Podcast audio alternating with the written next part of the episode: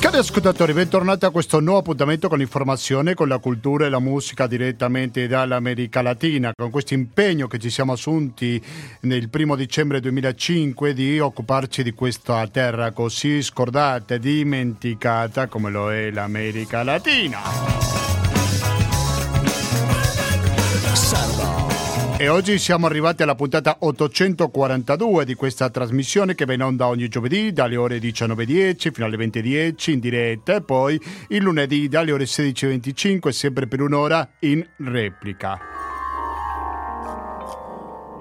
Dicevo, di questo continente che si parla pochissimo, dico pochissimo al posto di nulla perché ogni tanto si parla. Quando è che si parla? Quando ci sono le elezioni ed è quello che succederà questa domenica, quindi sentiamo e sentiremo, presumo io, la settimana prossima parlare sull'America Latina in particolare, nel suo gigante come lo è il Brasile. Noi adesso sentiremo una testimonianza di una brasiliana che abita in Italia, una giornalista, molto brava lei, lo scoprirete fra poco Ecco, una testimonianza molto emotiva, non soltanto razionale, quindi mi sembra che è particolarmente importante sentirla. Questa sarà la prima pagina di Latinoamericano, mentre che dopo approfondiremo sul discorso di Ayotzinapa. Ecco, forse di questo si è parlato, si parla molto di meno, perché otto anni fa, il 26 settembre 2014, è stato la strage dei 43 studenti di Ayotzinapa, in cui si sono mescolate le responsabilità sia sia da parte del narcotraffico che del governo, quindi ci sono diversi fattori da tenere in conto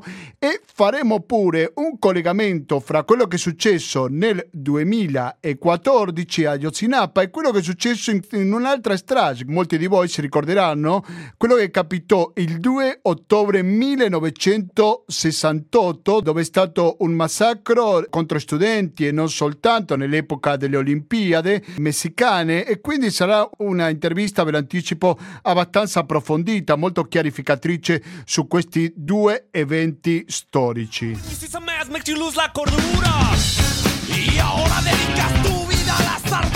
Musicalmente oggi ci accompagnano i Molotov, una banda a caso messicana. Il suo CD è Donde jugarán las niñas, dove giocheranno le bambine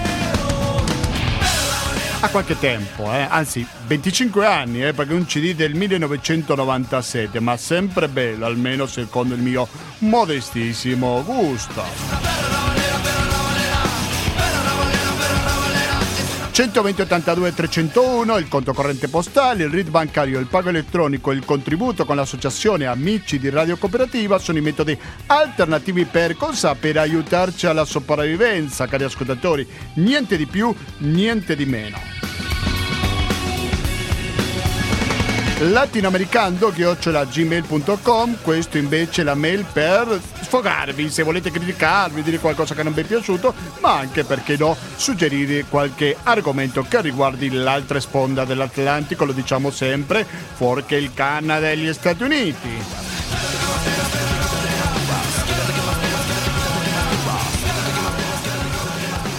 Adesso sentiremo la voce di Gianina Cesar. Gianina Cesar, dicevo prima, è una giornalista di una pubblicazione online che si chiama Opera Mondi e così ci rispondeva le sue riflessioni a proposito dell'elezione di domenica prossima in Brasile. Questa, uh, questa elezione di domenica 2 ottobre penso sia la più importante della storia attuale del Brasile. Eh, perché qua siamo davanti a due strade di futuro completamente diverse. Se Bolsonaro verrà rieletto, vincerà la strada dell'odio se Lula ve- verrà eletto, vincerà la strada dell'amore, dalla democrazia, perché questa elezione, quello che è in gioco adesso è la democrazia del Brasile, è il futuro dei brasiliani, e anche, se pensiamo nell'Amazzonia, il futuro del pianeta. Perché se Bolsonaro viene rieletto, tra quattro anni l'Amazzonia non ci sarà più. Sarà fatta piazza pulita della foresta. Il piano di sviluppo di Bolsonaro, cioè che veramente non è un piano, non è neanche sviluppo, ma lui chiama no? suo piano di sviluppo per l'Amazzonia. È proprio abbattere gli alberi per fare strade, lui vuole cioè, finire la transamazonica, portare l'asfalto in mezzo alla foresta e abbattere gli alberi per continuare a mettere soia e a mettere le bestie. Il Brasile è immenso, non ha bisogno di portare i bestiami dove c'è la foresta. Basta. Andare, avere l'opportunità di prendere una macchina e guidare per l'entroterra brasiliano e toccare con la mano quello che un giorno è stato proprio un posto di, di bellezza e oggi è un posto di, di tristezza. C'è la regione del Pará, dove c'è un, un tratto dell'Amazzonia, praticamente la foresta non esiste più gli unici posti in cui tu riesci ancora a vedere è, è, è la foresta in piedi sono nelle terre protette delle popolazioni indigene. Sono loro che mantengono quello poco che resta ancora. E Bolsonaro che fa? Legalizza la, lo sfruttamento di questa terra dai cacciatori d'oro che arrivano e buttano giù tutto e contaminano eh, eh, i, i, fiumi con il mercurio per cercare oro. Eh, è una distruzione pazzesca.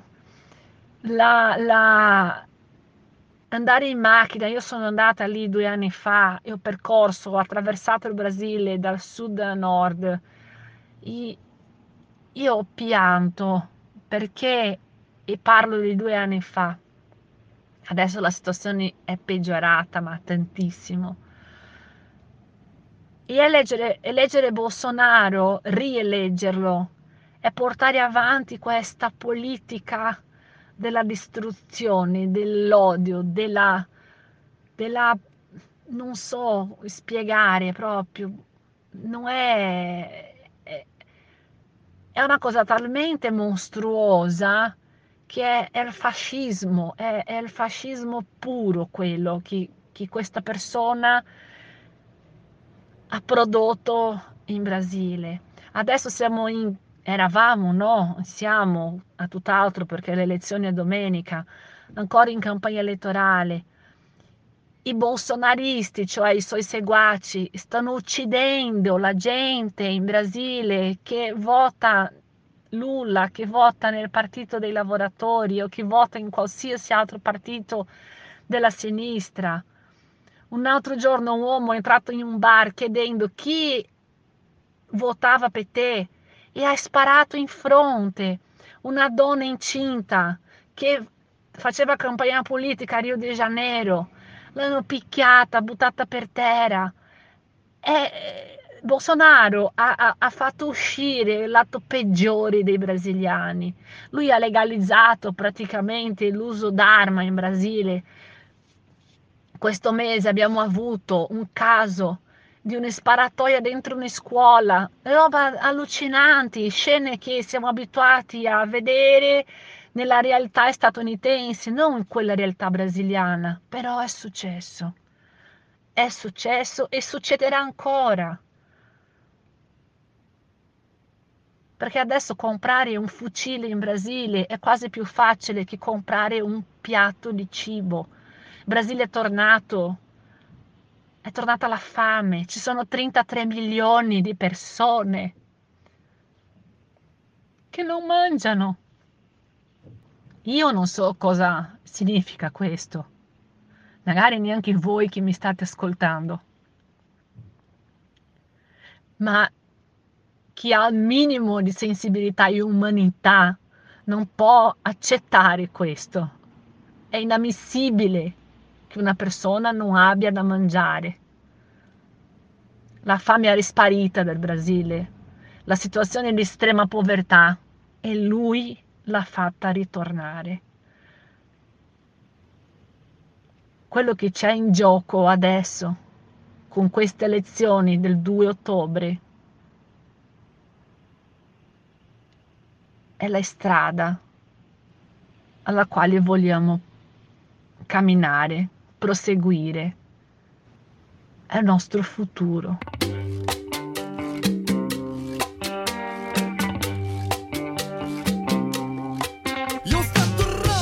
La voce che abbiamo appena sentito è quella di Gianeina Cesar, lei è una giornalista dell'agenzia Opera Mundi, che mi sembra che è stata molto chiara.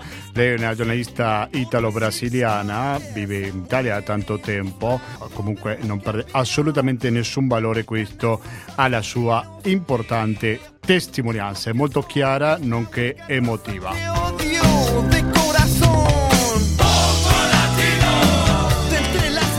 Voto latino cantano i Molotov adesso non parliamo tanto del voto in Brasile, bensì ci trasferiamo in Messico. Lo scorso lunedì si sono compiute otto anni della sparizione di 43 studenti e noi abbiamo intervistato Fabrizio Lorusso che si trova a León in Messico.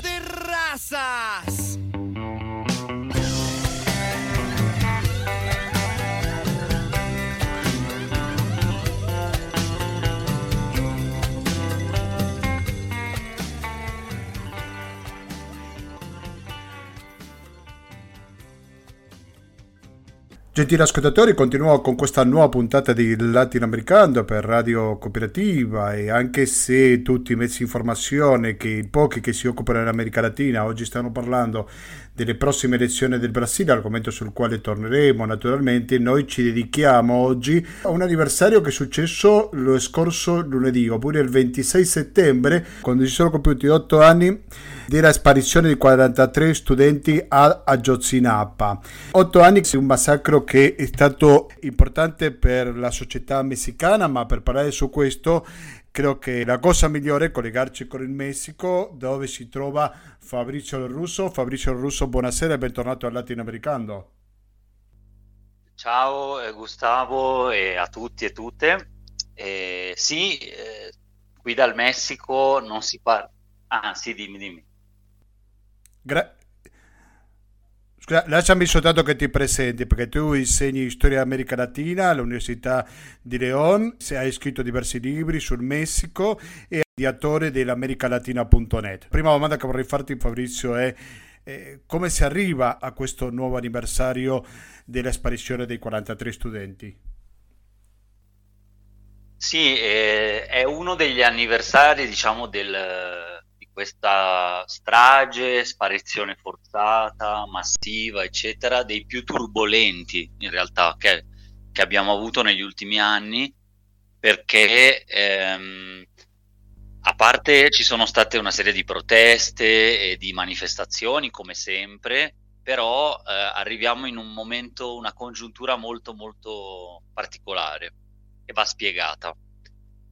Eh, sappiamo che nei primi anni, dopo il 2014, è stata costruita la, una menzogna storica che il governo e la procura della Repubblica in quell'epoca chiamò verità storica, cioè che i ragazzi erano stati portati dalla polizia a un gruppo delinquenziale Guerreros Unidos, polizia della città di Iguala e di altre cittadine vicine, erano stati portati in una discarica e bruciati e i loro resti gettati in un fiumiciattolo che si chiama Rio San Juan che sta lì.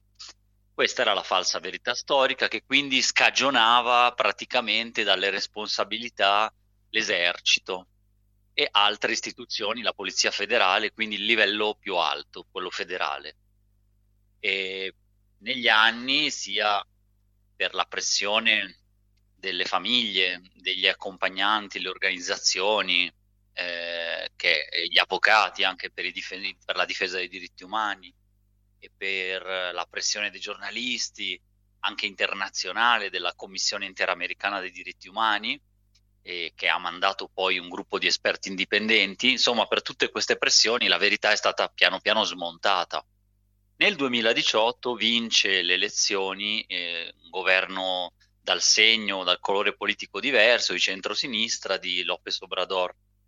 Allora eh, la, il primo atto del governo fu creare una commissione per la verità del caso Ayotzinapa, che è una commissione eh, di ricerca del Ministero degli Interni, ma non ha poteri di fiscalizzazione o di indagine, no?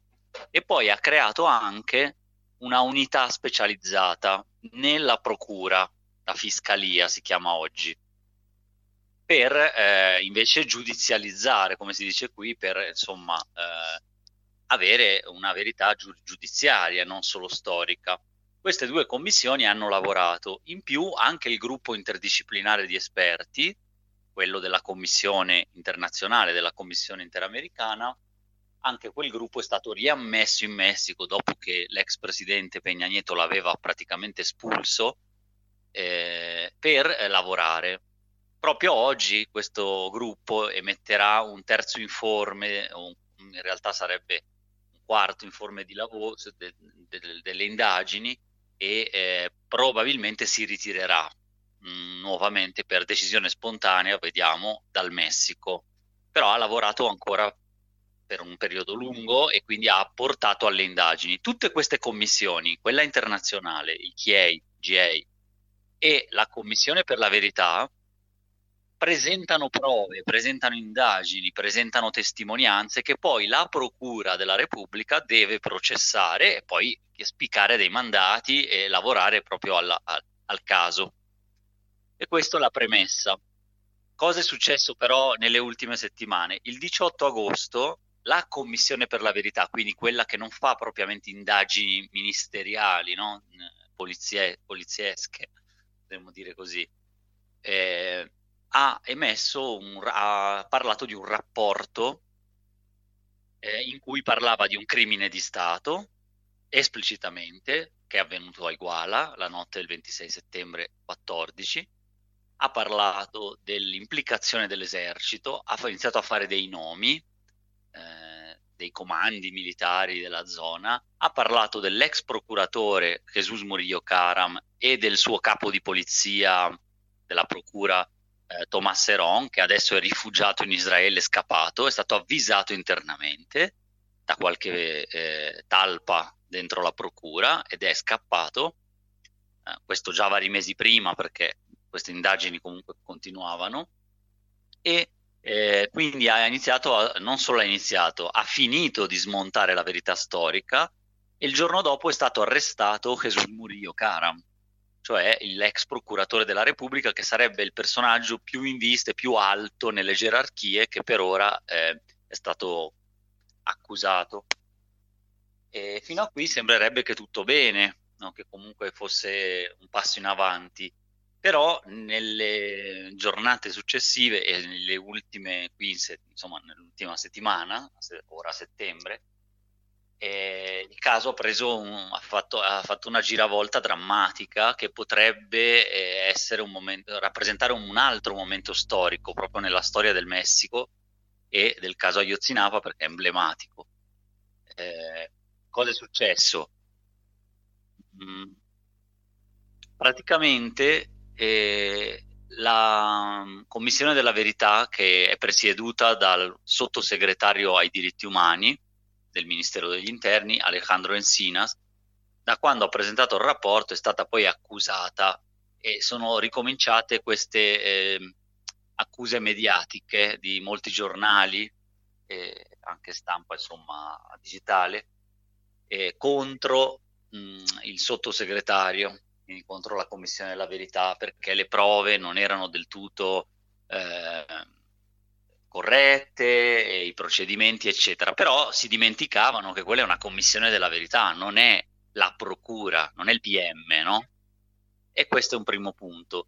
Quindi hanno iniziato un po' ad attaccare eh, questo aspetto e si è creato praticamente ora una, una rottura istituzionale gravissima in cui il presidente sta in mezzo.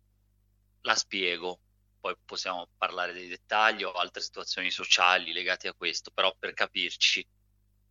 L'arresto di Murillo Karam in agosto e l'arresto eh, annunciato di altre 83 persone legate al caso, eh, di cui mh, poi in realtà hanno spiccato 21 mandati di arresto, di cui 16 militari, ex militari importanti e della zona di Guerrero, eccetera. Eh, sono state appunto arrestate 21 persone.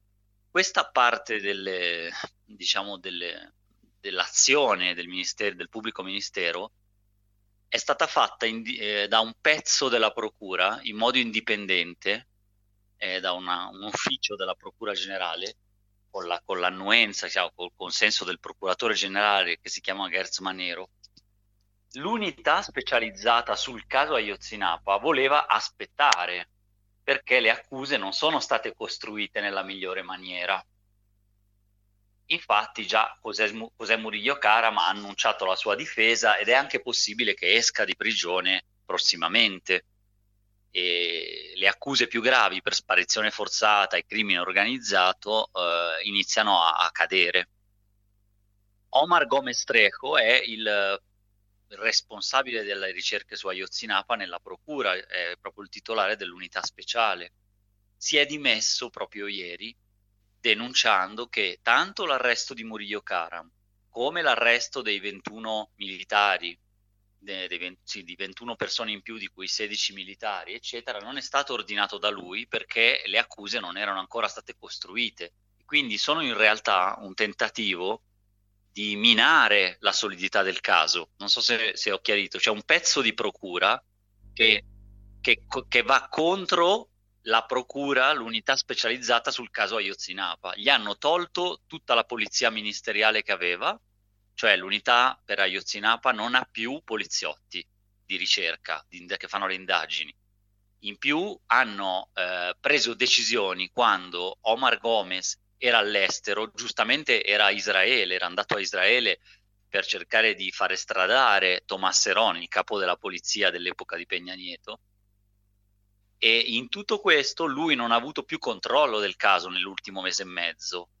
E la procura, la parte legata a Gerz Manero, che è il capo attuale della procura federale, ha preso decisioni frettolose, forse addirittura su imbeccata o stimolo del presidente, per presentare dei risultati rapidi contro la volontà di chi sta facendo realmente le indagini e chi conosce realmente il caso.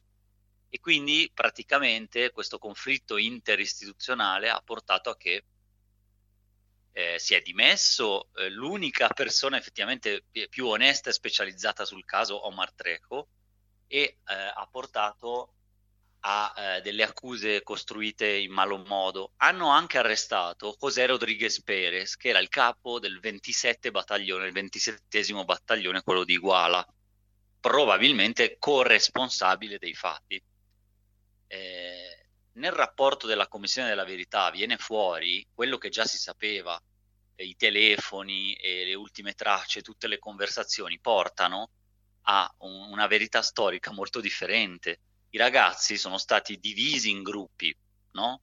eh, portati in diversi luoghi anche da parte dei militari e alcuni probabilmente incinerati, cioè comunque bruciati nelle eh, camere, eh, nel, nei forni crematori del, dei militari di Iguala o addirittura nel campo militare numero uno di Città del Messico. È una pratica che funziona dagli anni 70 con i desaparecidos e quindi eh, sarebbe anche, c'è anche dei precedenti, però il generale José Rodríguez Pérez è stato si è stato detenuto, è stato arrestato, per esempio, nel ca- però intanto sta nel campo militare, non in una prigione civile.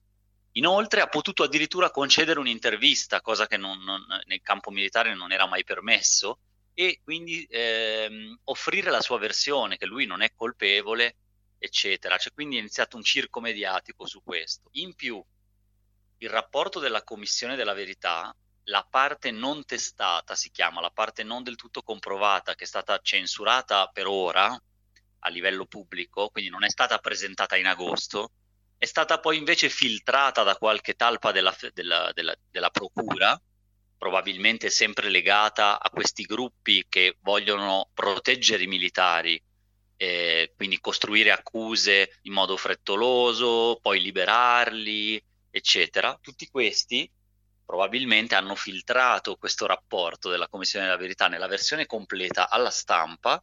Una giornalista che si chiama Penny Lei Ramirez l'ha pubblicata eh, e, e, quindi anche con tutta la crudeltà delle conversazioni in cui si parla della destinazione, del, della fine degli studenti di Ayotzinapa, in cui si parla anche del generale, dei militari che avrebbe dato l'ordine, José Rodriguez Perez è quello che avrebbe dato l'ordine di ammazzarne sei, che, che quattro giorni dopo, quindi il 30 settembre del 14, erano nascosti in una casa eh, in zone di Guala ben conosciute con queste case di sicurezza in cui sequestrano le persone e chi sequestra le persone lì sono i criminali e anche i militari. E queste ci sono testimonianze di altri sopravvissuti non dei, di Ayotzinapa ma, ma, di altre persone di Iguala che lo dicono e quindi queste case venivano utilizzate e c'erano dentro sei eh, studenti di Ayotzinapa uccisi gli altri sono stati poi dispersi, incinerati, chi dissolti nell'acido possibilmente, eccetera.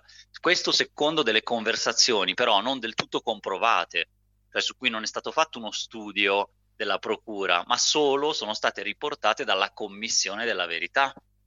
E quindi queste dichiarazioni poi filtrate alla stampa in malo modo eh, da qualche talpa della procura hanno portato a ulteriore caos e confusione perché ora c'è il rischio che tutte queste accuse preliminari che servivano come prove possano venire poi eh, scartate in, sede di processo. No? Non so se mi spiego, è molto complicato, però è tutto successo nell'ultimo mese praticamente. Quindi c'è un conflitto istituzionale tra la Commissione della Verità, dipendente dal Ministero degli Interni nella sezione dei diritti umani, che è Alejandro Encinas, l'unità specializzata della procura, che sta un po' dalla parte della Commissione della Verità, se vogliamo, ed è di fiducia, è un'unità della procura che fa indagini, Gomez Trejo, che si è dimesso, che sta dalla parte dei familiari, possiamo dire così per semplificare, no? E poi c'è una parte della procura con Gertz Manero, che attenzione, è un fedele del presidente, del presidente Lopez Obrador, eh, che sta proteggendo in realtà, eh, sta facendo il gioco della corporazione militare. Quindi siamo arrivati quasi, non dico alla verità, ma a, ci stiamo avvicinando grazie al lavoro di differenti istituzioni, ma una parte potentissima sia dei militari sia dell'istituzione della procura, rappresentata anche dal loro capo, Gerz Manero, sta in qualche modo bloccando, ostacolando, eh, sporcando eh, con la fil- con, appunto filtrando, facendo passare questo, questo rapporto alla Commissione della Verità, bloccando, eh, diciamo, non bloccando, ma ehm, frettolosamente accusando eh, personaggi, incarcerandoli e poi li deve scarcerare, eh, come succederà forse con Murillo Karam, eccetera. Pare che tutto questo sia derivato anche dalla fretta, sia del presidente sia della Procura di mostrare i risultati per il 26 settembre, che è l'anniversario, diciamo così, no? Eh, però non è solo quello, questa è una spiegazione molto banale. Eh, ah, per, per, aver fatto di fretta. No, e il punto è che eh, Lopez Obrador è compromesso con il potere militare, ha concesso tantissimo, lo difende e difende i militari e giusto in questo periodo per chiudere questa parte, proprio in questi giorni si sta discutendo la militarizzazione ulteriore della sicurezza pubblica con due iniziative, una che è già passata ma che è incostituzionale, spero che verrà presto revocata, eh, che è del presidente, cioè la Guardia Nazionale che era un corpo civile che ha creato lui, ora passa sotto il controllo della difesa nazionale, quindi diventa completamente militare quindi non ci sarà più nessuna polizia civile nazionale, saranno tutte militari. Questo l'ha proposto Lopez Obrador, l'ha fatto passare, però è incostituzionale. Sicuramente spero che verrà mh, eliminata questa possibilità, però intanto è così, intanto la legge continua, il decreto, no? E in più il PRI, con appoggio del presidente e di Morena, quindi diciamo del centro-sinistra, il partito di Peña Nieto, ha proposto che fino al 2028 l'esercito direttamente, quindi non la Guardia Nazionale, che comunque sarà la stessa cosa, però l'esercito sarà ancora per le strade eh, svolgendo compiti di sicurezza.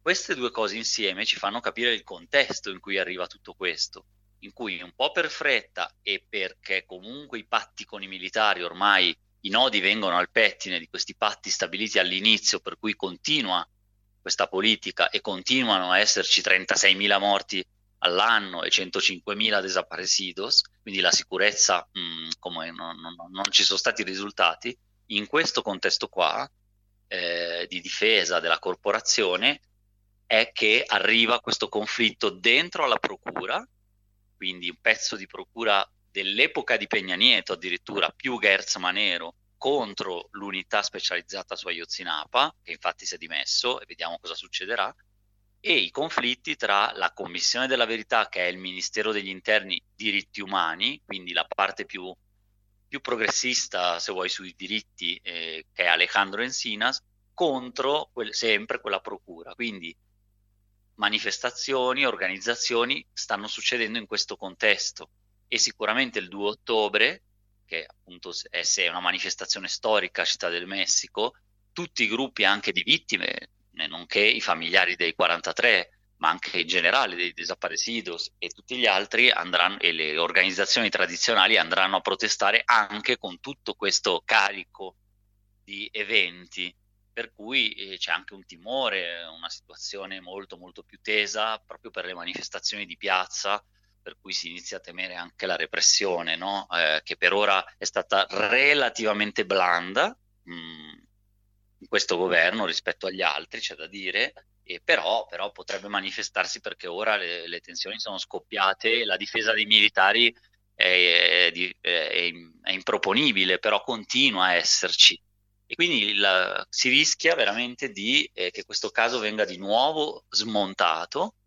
E vedremo ora, eh, questa mattina, il gruppo di esperti internazionali probabilmente lascerà il Messico, eh, però intanto adesso emetterà uh, dei giudizi su quel rapporto della Commissione della Verità, probabilmente si esprimeranno sulla veridicità, sulle prove che hanno potuto vedere, perché ricordiamolo, la Commissione della Verità non ha funzioni di investigazione ministeriale no, del pubblico ministero, ma eh, presenta prove che poi devono essere usate e parleranno probabilmente di tutte queste tematiche, essendo che la, il CIEI, cioè questo gruppo eh, di esperti, è sempre stato dal lato delle famiglie, è stato reclamato e voluto dalle famiglie, eh, dei 43, quindi il fatto che se ne vada, il fatto che si dimeta il procuratore specializzato Omar Gomestreco, il fatto che addirittura si stiano chiedendo, la società civile sta chiedendo misure di protezione fisica per lui, per Omar Gomestreco, quello che se ne va dalla procura,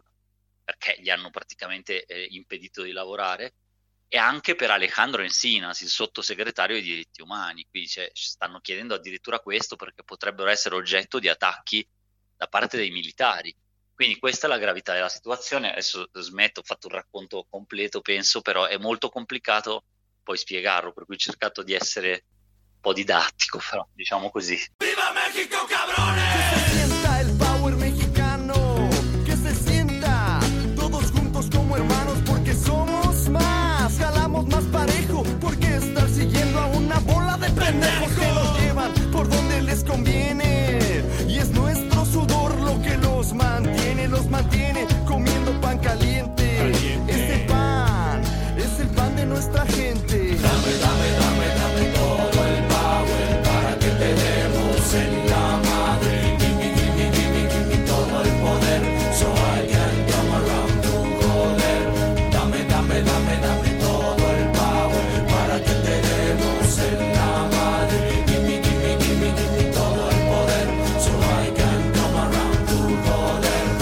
Chiaro la testimonianza che Fabrizio Russo ci sta facendo arrivare qui a Latinoamericano per Radio Cooperativa. Oggi, giovedì 29 settembre, Fabrizio, tu parlavi del caso di Andrés Manuel López Obrador, compromesso forse con l'esercito però io mi ricordo che durante la campagna elettorale AMLO che si è avvicinato molto ai familiari, quindi in cosa sono rimaste queste promesse? Proprio sono cadute in vuoto? Allora, la, mm, sicuramente questo governo è quello che ha cercato di voltare pagina, però questo ci fa capire come il governo, lo Stato, la Procura Generale sono delle entità complesse, con interessi diversi che cambiano nel tempo e con ci fanno proprio capire perché l'impunità, perché le problematiche di questo tipo in Messico non si risolvono.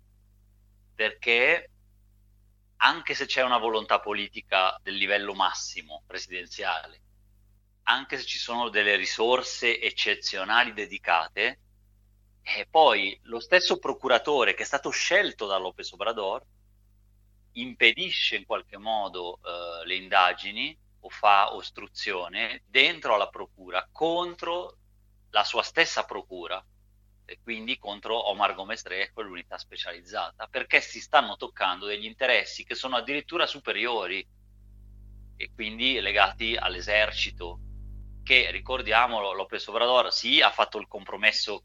Questa cosa si sapeva che sarebbe potuta succedere perché Lopez Obrador si è molto compromesso con l'esercito gli ha dato la gestione delle dogane, della, delle vaccinazioni, eh, dell'aeroporto che si sta costruendo nuovo a Città del Messico, eh, della Guardia Nazionale eh, e di tantissimi altri incarichi, gli ha raddoppiato il budget, eh, cioè li sta inserendo eh, in tantissime sfere del potere che già, già, già c'erano in parte, eh. non è che lo ha inventato Lopez Obrador, però lo ha rinforzato decisamente per calcoli politici, forse per il potere che già avevano di ricatto, ha cambiato idea, al posto di quello che aveva proposto Lopez Obrador era smilitarizzare, invece lo ha fatto molto di più e addirittura vuole prolungarlo contro la Costituzione e poi fino al 2028. Quindi su quello non ci sono dubbi che è compromesso con l'esercito, non sappiamo esattamente perché, però un po' si capisce. Effettivamente c'è una crisi di sicurezza enorme, i governatori chiedono la presenza militare e nessun governo, nemmeno questo, ha costruito una polizia civile eh, e una procura indipendente che funzionino. Per cui, eh, alla luce di tutto questo, i militari servono in qualche modo, però sono eh, forse la, il modo più eh, il, il peggiore eh, di risolvere la situazione. In tutti questi anni si sapeva, nessuno ha fatto nulla e questo governo doveva farlo, non, no, non, ha, non, ha, sviluppato metodi alternativi, sicurezza cittadina, sicurezza umana, eccetera. E... Allora, eh, scusa se ti interrompo Fabrizio, però si può parlare di una specie di linea di continuità di questo governo con i precedenti? Sì, sì, ti, ti, più che continuità è addirittura eh, un, rinfo- un rinforzo della militarizzazione. Su quell'aspetto non solo c'è continuità, ma c'è proprio un sodalizio, cioè c'è proprio una relazione molto più intensa del presidente con i militari rispetto a prima. Quindi, anche se lui prom- da una parte ha fatto delle promesse al caso Ayotzinapa e ai familiari che avrebbero portato, molto probabilmente, se lavoravano bene come hanno lavorato bene eh, Alejandro Encinas e Omar Gomez Trejo, queste eh, indagini avrebbero portato a scoprire che i militari erano i probabili responsabili. D'altro canto, il presidente è anche è alleato delle famiglie, sì, in qualche modo, come dichiarazioni, ma poi è alleato a, livello di fatto eh, dei militari.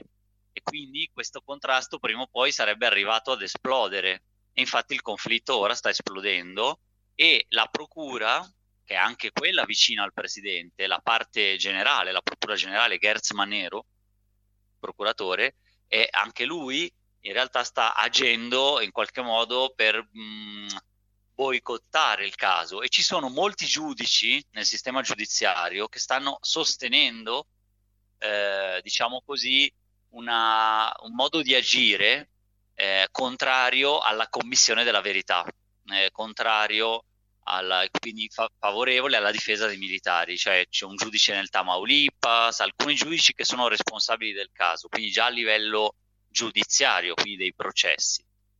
Eh, dovuti, hanno dovuto scarcerare 130 testimoni, 26 testimoni sono stati uccisi in questi anni eh, del caso eh, per, vari, per, vari, motivi eh, non naturali, cioè sono, sono, o sono morti o sono stati assassinati. Ehm, gli altri 130 liberati sono tutti testimoni del crimine organizzato e anche del, del mondo, non del crimine organizzato, quindi funzionari, che però sono stati torturati dalla procura precedente, quella di Peña Nieto, Murillo Karam, sono stati liberati tutti e il caso è stato ricostruito quasi da zero. Ora che si arriva alla ricostruzione che inizia, no inizia, che già accusa eh, decine di militari, tra cui anche i capi, i capi militari, e tra questi c'è anche un ex funzionario della gendarmeria che era la, come una specie di guardia nazionale di Peña Nieto, che si chiama Garcia Arnfuns. Eh, questo Garcia adesso è il capo della polizia, è il, mini, è il ministro della sicurezza di Città del Messico ed è protetto anche dal governo che è di centrosinistra di Città del Messico e quindi lui era nell'equipe probabilmente che ha costruito la verità storica perché in quell'epoca lui era funzionario della, era capo della gendarmeria nel Guerrero. Quest'altro quindi eh, si chiama credo Omar Omar Garcia Arfmus eh, è, anche lui al centro dell'attenzione perché adesso è un funzionario di alto rango di, della città di Città del Messico e quindi è vicinissimo alla probabile candidata, una delle possibili candidate presidenziali del 2024, quindi la sindaca, sindaca di Città del Messico, però è stato nel Guerrero in quell'epoca ed era parte di questo gruppetto di persone che in qualche modo hanno costruito una falsa verità. C'è anche questo aspetto per cui, oltre ai militari, eccetera. Per cui Lopez Obrador ha difeso i militari come istituzione l'altro giorno e si è anche arrabbiato alle domande dei giornalisti, difendendo i militari, parlando di, del, perlomeno lui diciamo che se la cava parlando di alcune mele marce o comunque dicendo che bisogna arrivare dove de- bisogna arrivare fino alla fine del caso e quindi da una parte promette ai familiari di arrivare a una soluzione, e dall'altra promette ai militari comunque una certa copertura e un'impunità, ma poi nei fatti chi sta vincendo, tra virgolette, sono i militari con l'impunità. Perché, ok, Lopez Obrador nel discorso parla di queste, di, fa questo doppio discorso con le famiglie e con i militari, però il procuratore generale della Repubblica, che è più potente, è il capo di quelli che lavorano su Ayotzinapa, gli ha tolto i poliziotti a Omar Gomez Trejo, ha provocato le sue dimissioni in qualche modo e comunque ha mandato avanti a lavorare una unità che è quella dell'epoca di Peña Nieto, cioè se c'è un'agenzia che ha spiccato i mandati contro questi personaggi in modo frettoloso e malevolo, eh, che ha ehm, tolto, tolto i poliziotti dal caso all'unità specializzata di Ayotzinapa, che è un'agenzia la cui capa, la cui responsabile è un personaggio dell'epoca di Peña Nieto. E chi è? Non mi ricordo il nome, ma sta in un reportage che è uscito ieri. La responsabile di un pochino di tutte queste azioni di boicottaggio per non arrivare poi al presidente Peña Nieto, l'ex presidente, per non arrivare ai militari, lo sta facendo la persona che ha sostituito all'epoca, eh, che comunque era in contrasto con lui, un visitador. Il visitador è stato un personaggio che ha dentro la procura, diciamo che è come un internal auditing, come una consulenza interna che osserva il lavoro della procura.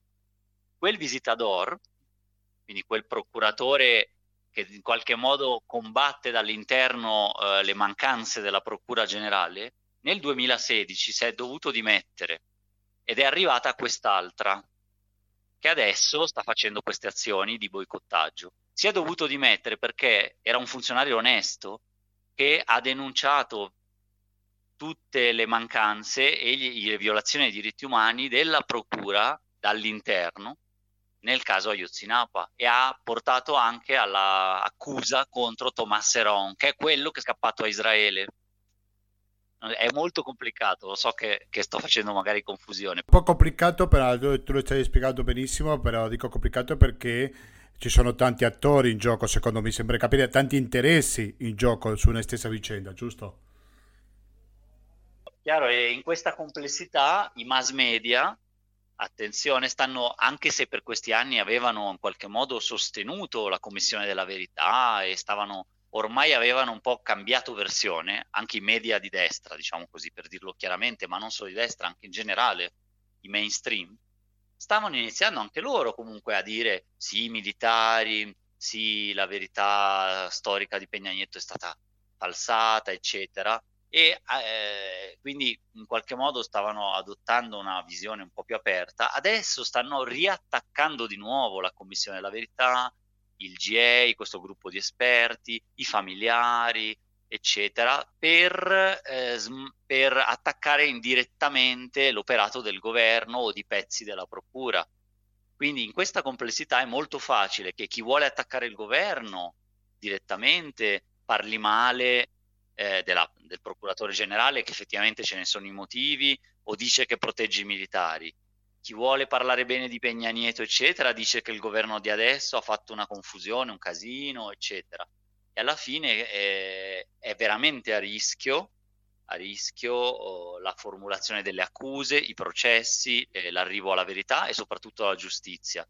Questo cosa porta? Alla mancanza della non ripetizione, cioè alla presenza dell'impunità che favorisce che tutti questi casi, anche nelle procure statali, cioè il messaggio è tu puoi sempre manipolare un caso, anche le procure statali lo fanno, e figurati se nemmeno tutto questo, questo investimento che c'è stato su Ayotzinapa porta a qualcosa, beh allora figurati se negli altri 105.000 casi di sparizioni forzate si arriverà a qualcosa, probabilmente nemmeno quelli. Quindi il messaggio è per l'eternità praticamente o per de- decenni per il Messico, è un messaggio negativo, è un messaggio di, di, di, di manipolazioni ancora, eccetera. Quindi gli sta, sta, sta rischiando tutto questo caso di sfuggire diciamo, dal, dal controllo, anche dalle buone intenzioni iniziali di Lopez Obrador, dal controllo del, di quella parte che stava lavorando onestamente e quindi rischia di ricadere in tutta quella parte di apparati, apparati giudiziari della procura e delle polizie che invece non vogliono chiarire caso. Quindi sembrava fino a un mese fa che stesse vincendo, tra virgolette, la parte più costruttiva e ora invece sembra che stia, tra virgolette, vincendo la parte più marcia, se vogliamo così, della, pro- della procura stessa eh, e di altre parti di pezzi di istituzioni del passato. E per cui eh, tutto porta verso, verso, questa direzione, non è tutto perduto, continuano comunque eh, le indagini della Commissione della Verità, vediamo oggi cosa dicono gli esperti internazionali, se poi si ritirano, però poi vedremo chi metteranno a capo dell'unità specializzata per Ayotzinapa, perché Gomez Trejo era molto rispettato, era un difensore dei diritti umani, ha lavorato con il Chiei, è uno dei conoscitori migliori del caso e ora si è dimesso, e quindi bisognerà vedere. E...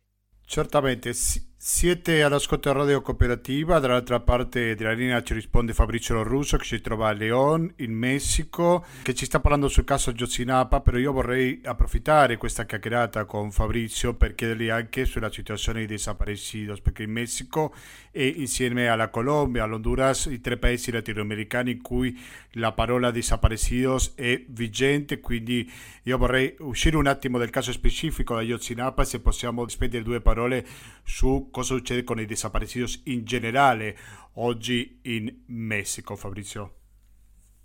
Certo, è una situazione drammatica anche quella perché siamo a oltre 105.000 desaparecidos, sono oltre 3.500 solo nel mio stato dove io lavoro, no? eh, nel Guanajuato, eh, si sono quintuplicati per esempio nel mio stato in quattro anni i desaparecidos e, e a livello nazionale sono aumentati tantissimo c'è da dire che durante questo governo si è eh, realmente consolidata eh, la presenza anche delle istituzioni, l'istituzionalità riguardo al tema dei desaparecidos.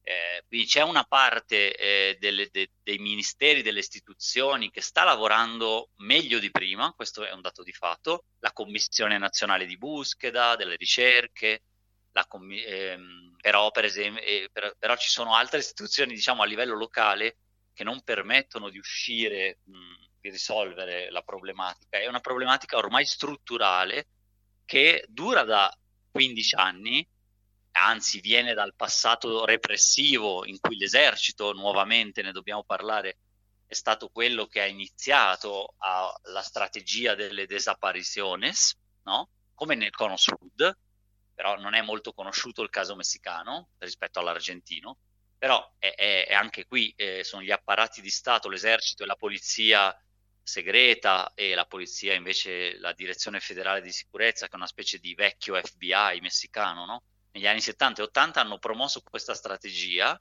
di far sparire oppositori politici o presunti, presunti tali. E poi questa è stata passata al crimine organizzato e anche le persone eh, di quelle istituzioni, alcune sono passate al crimine organizzato e hanno in qualche modo, eh, è brutto dirlo, insegnato no? il tema della sparizione. Oggi arriviamo alla, poi con Calderon, l'inizio della guerra militarizzata al narcotraffico, che poi in realtà è tutta un'altra cosa, ma insomma eh, a quell'epoca lì, del 2006, e ancora oggi quindi il problema è negli ultimi 15 anni poi è esploso e da poche migliaia i presidio sono passati 105.000, anche perché oggi si contano di più, cioè ci sono anche dei registri e dei, dei conteggi proprio su questo molto più um, avanzati rispetto a prima, però questo non, nasco- non, non serve comunque a nascondere il fatto che è, è in continuo aumento e che è un problema gravissimo e solo dalle istituzioni è quasi impossibile che si risolva ed è la gente fondamentalmente che sta cercando, trovando, identificando le persone, quindi i collettivi, i collettivi di familiari, soprattutto donne, e eh, la società civile e stanno contribuendo a smuovere un pochino la macchina eh, anche della giustizia, perché ok, abbiamo trovato la persona, però molte persone poi dopo vogliono eh, magari conoscere anche chi è stato, conoscere la verità, conoscere, ehm, avere un minimo di giustizia. Però ecco, a, que- a quello nemmeno, quasi che nemmeno ci si, ci si pensa.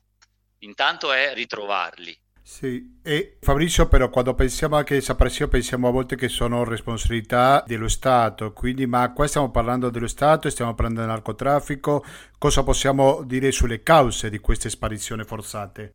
Parliamo di ormai eh, sparizioni con molteplici possibili responsabili, attori diversi, quindi non solo statali, no? in cui la maggior parte hanno a che vedere con eh, gruppi che fanno la tratta di bianche, la schiavitù, schiavitù moderna, no? e, o che, eh, gruppi della criminalità che reclutano persone per campi di lavoro forzato oppure eh, vendette tra gruppi, però esiste anche ancora la disparizione forzata diretta da forze militari eh, contro attivisti, ma anche contro popolazioni in generale. Il problema è che quello che, che vediamo nel caso Ayotzinapa è che non si distinguono più, non è più così facile dire qui c'è la criminalità organizzata e basta, le mafie così, e qui ci sono i militari e qui è la polizia municipale. No, in realtà eh, formano, ci sono delle formazioni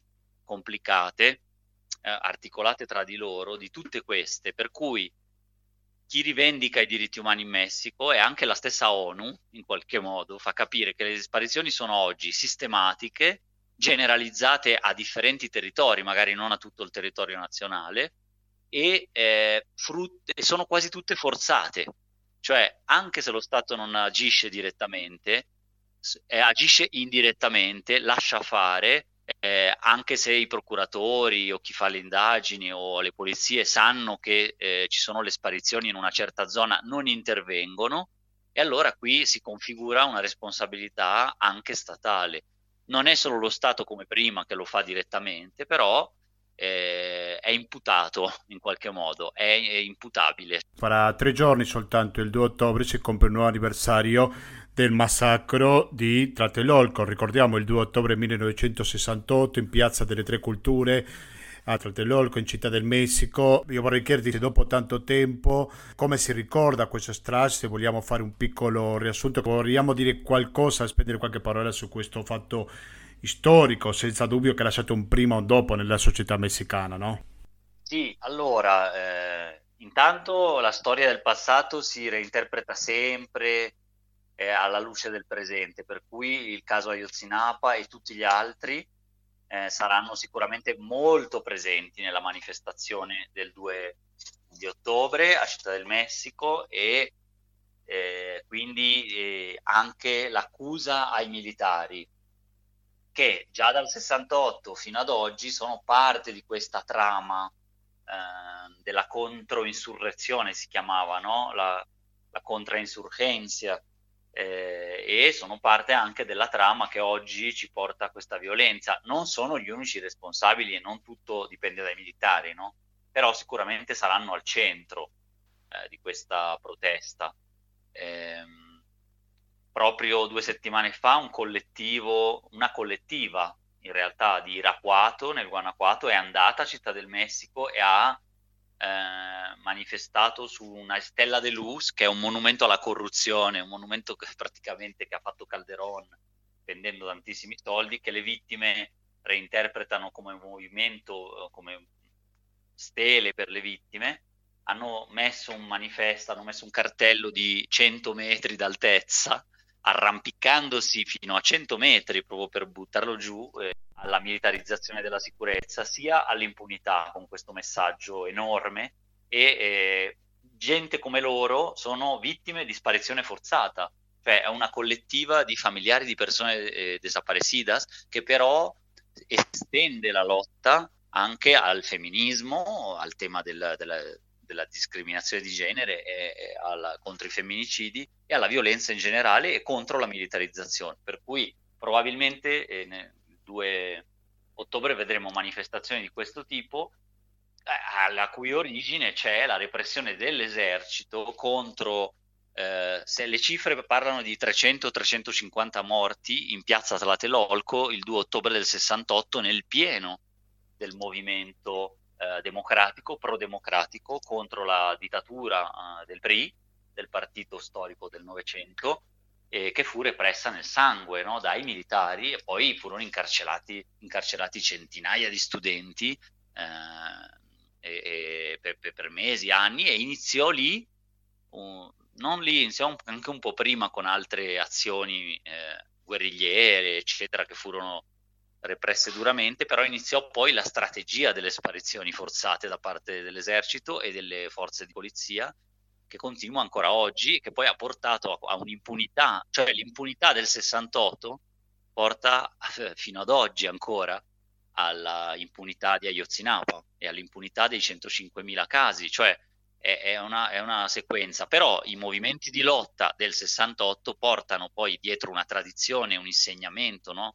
Una formazione anche di lotta e una tradizione che continua con il movimento di Ayotzinapa e che continua con i movimenti de desaparecidos, di vittime e di altri settori sociali, ambientalisti e femministe, eccetera, fino ad oggi. Cioè, da una parte quella repressione e quell'impunità continuano in qualche modo e continuano dentro a pezzi di istituzioni, come la procura, che abbiamo visto, e altre, i militari, eccetera, polizie, però continua anche quella tradizione di lotta che anche se sembra sconfitta, lascia quel, quel barlume di speranza per, nella continuità generazionale della memoria.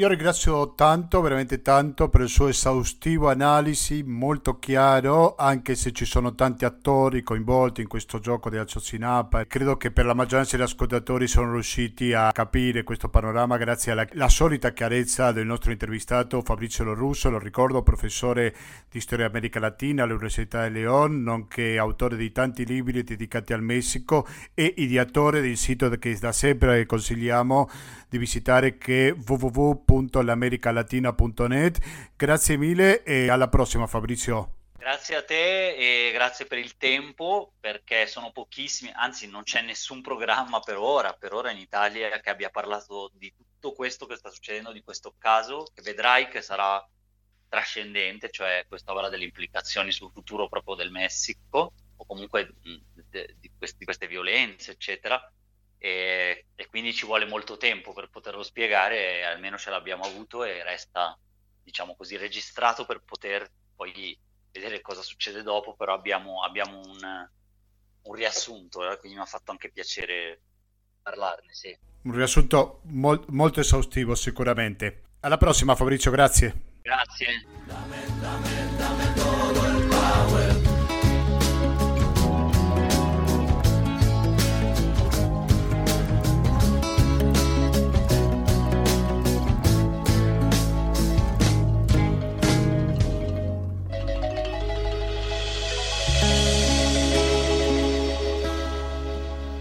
La voce che avevamo appena sentito è quella di Fabrizio Lorusso, professore di storia dell'America Latina all'Università di León. È arrivato il momento di sentire la sigla di chiusura.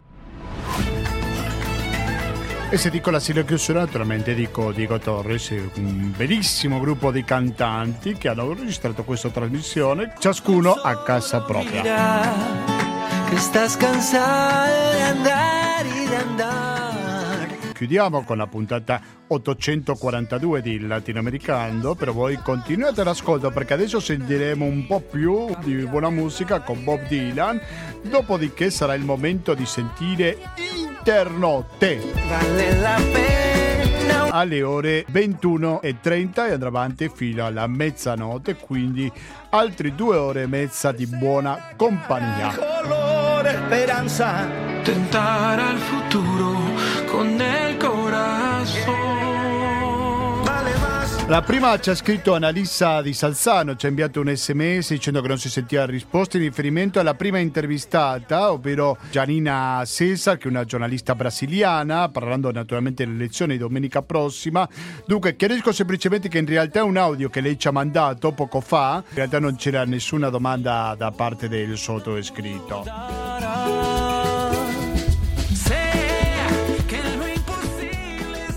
Avete sentito tante cose, anche la buona musica di Molotov oggi e in nessun momento avete sentito una fastidiosissima pubblicità. Non era un antidoto contro questo virus. In realtà quattro. Numero 1 120 82 301 che è il CCP. Numero 2 il pago elettronico.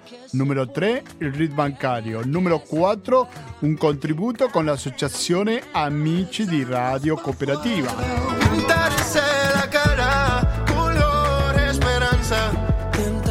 Abbiamo una mail che è latinoamericando-gmail.com ripeto latinoamericando-gmail.com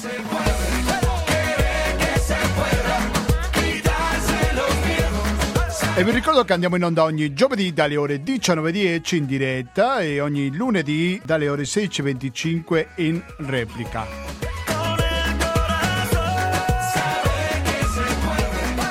Vuoi questa, vuoi altre trasmissioni Radio Cooperativa, almeno alcune di esse, le potete recuperare dal sito ufficiale Radio Cooperativa che è www.radiocooperativa.org.